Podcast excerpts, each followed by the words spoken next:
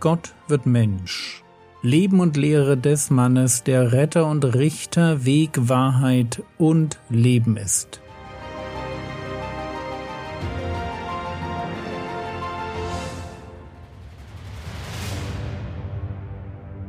Episode 236 von Hunden und Schweinen. Hinter uns liegen Gedanken zum Thema Richten. Unser Umgang mit diesem Thema offenbart viel über unser Herz. Die Menschen, denen es um Ansehen und Einfluss geht, die haben ganz oft ein Problem damit, selbst kritisiert zu werden.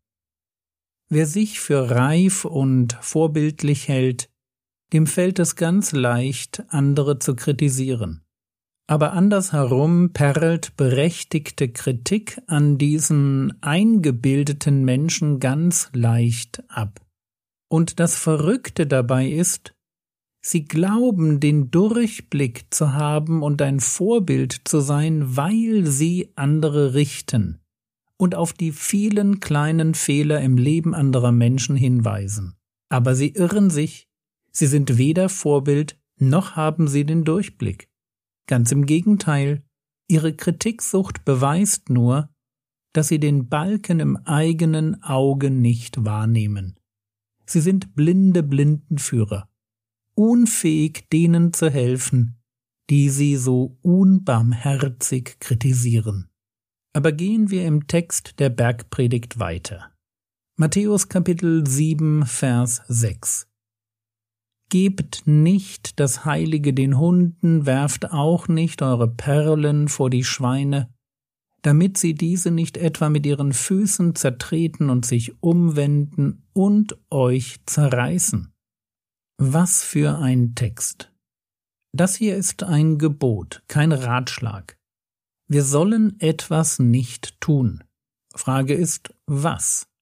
In den Versen davor geht es darum, dass man zu kritisch mit anderen Menschen umgeht.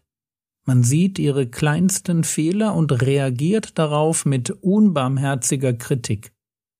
Jetzt geht es um das Gegenteil, um einen völlig unkritischen Umgang mit anderen Menschen. Es ist falsch, das Sündige im Menschen überzubetonen.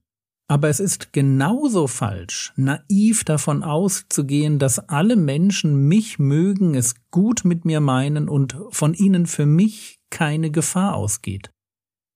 In unserem Text sind die Hunde und die Schweine Menschen. Also es sind Bilder für gefährliche Menschen.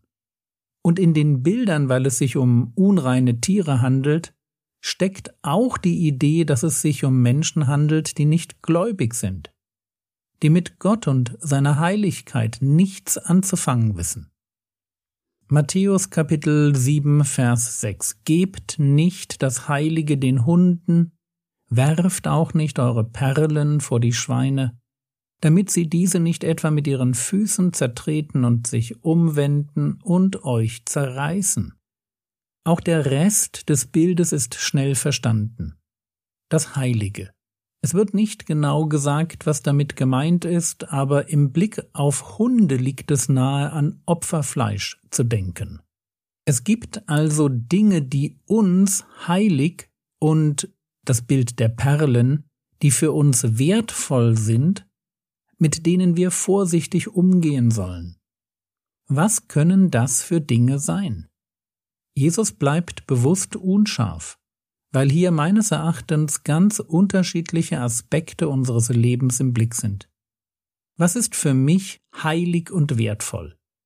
Lasst mich drei Bereiche vorstellen, die mir einfallen. Erstens das Evangelium. Auch wenn wir allen Menschen das Evangelium predigen sollen, so gibt es doch auch einen Moment, wo wir akzeptieren, dass Menschen nicht mehr zuhören wollen. Matthäus Kapitel 10, Vers 14. Und wenn jemand euch nicht aufnehmen, noch eure Worte hören wird, geht hinaus aus jenem Haus oder jener Stadt und schüttelt den Staub von euren Füßen.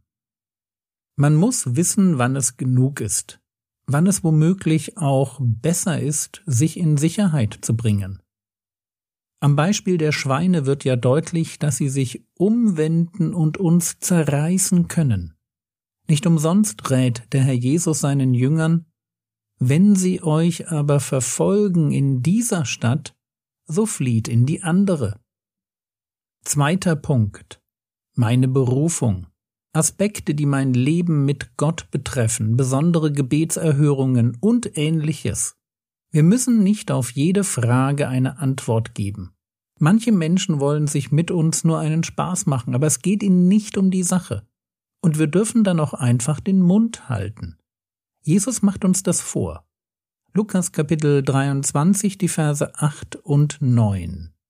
Als aber Herodes Jesus sah, freute er sich sehr, denn er wünschte schon seit langer Zeit ihn zu sehen, weil er vieles über ihn gehört hatte und er hoffte, irgendein Zeichen durch ihn geschehen zu sehen. Er befragte ihn aber mit vielen Worten. Er jedoch antwortete ihm nichts. Wisst ihr, Herodes Antipas hatte seine Chancen. Er hatte Johannes den Täufer umbringen lassen. Jesus nennt ihn an anderer Stelle einen Fuchs, ein Bild für Gerissenheit. Herodes war schlau aber nicht an der Wahrheit interessiert. Die hatte er gehört und ihr im wahrsten Sinne des Wortes den Kopf abschlagen lassen. Niemand musste noch mit ihm reden, und der Herr Jesus wusste das, und deshalb schweigt er. Dritter Punkt. Und dieser Punkt hat damit zu tun, dass dieser Text in Matthäus 7, Vers 6 für mich bezogen auf die literarische Struktur der Bergpredigt, parallel zu dem Verbot steht, sich Schätze zu sammeln. Es gibt Dinge im Leben, die sind mir ganz viel wert, weil ich sie nur einmal investieren kann. Dazu gehören Dinge wie meine Zeit, mein Nachdenken, meine Energie, meine Kreativität.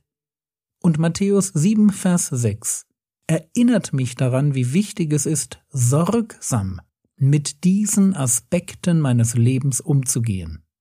Für mein geistliches Leben besteht eine reale Gefahr, wenn ich mich mit den falschen Personen einlasse, um ihre falschen Ziele zu verfolgen. Ich darf völlig realistisch bleiben. Menschen, die nicht mit Gott unterwegs sind, werden meine Perlen nicht zu schätzen wissen. Sie werden auf meiner Zeit, meiner Kraft und meiner Kreativität herumtrampeln und sich schlussendlich gegen mich wenden. Paulus wird an anderer Stelle vor einem Joch warnen, das Christen sich auflegen, wenn sie ihr Leben auf unnötige Weise an Heiden binden. 2. Korinther Kapitel 6 Vers 14 Geht nicht unter fremdartigem Joch mit Ungläubigen. Denn welche Verbindung haben Gerechtigkeit und Gesetzlosigkeit? Oder welche Gemeinschaft Licht mit Finsternis? Als Menschen, die in der Welt leben, ohne von der Welt zu sein, ist es nicht immer leicht zu sehen, wo das Prinzip vom fremdartigen Joch anfängt. Aber eines ist klar, wir sollten vorsichtig sein. Das Gegenstück zu einem Richtgeist ist nicht Naivität. Wir sollen in den Worten des Apostels Paulus einen erwachsenen Verstand besitzen. Unterscheidungsvermögen und Besonnenheit sind wichtige christliche Tugenden, wenn wir es vermeiden wollen, von bösen Menschen aufgefressen zu werden. Matthäus Kapitel 7 Vers 6 Gebt nicht das Heilige den Hunden, Werft auch nicht eure Perlen vor die Schweine, damit sie diese nicht etwa mit ihren Füßen zertreten und sich umwenden und euch zerreißen.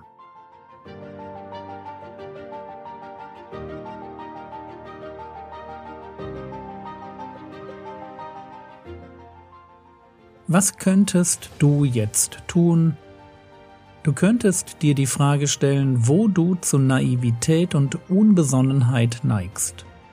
Gibt es für so ein Verhalten konkrete Beispiele in deinem Leben? Das war's für heute. Schreibe jetzt doch gleich zwei ermutigende SMS an Personen, die letzten Sonntag den Gottesdienst, den du besucht hast, mit ihren Gaben bereichert haben. Der Herr segne dich, erfahre seine Gnade und lebe in seinem Frieden. Amen.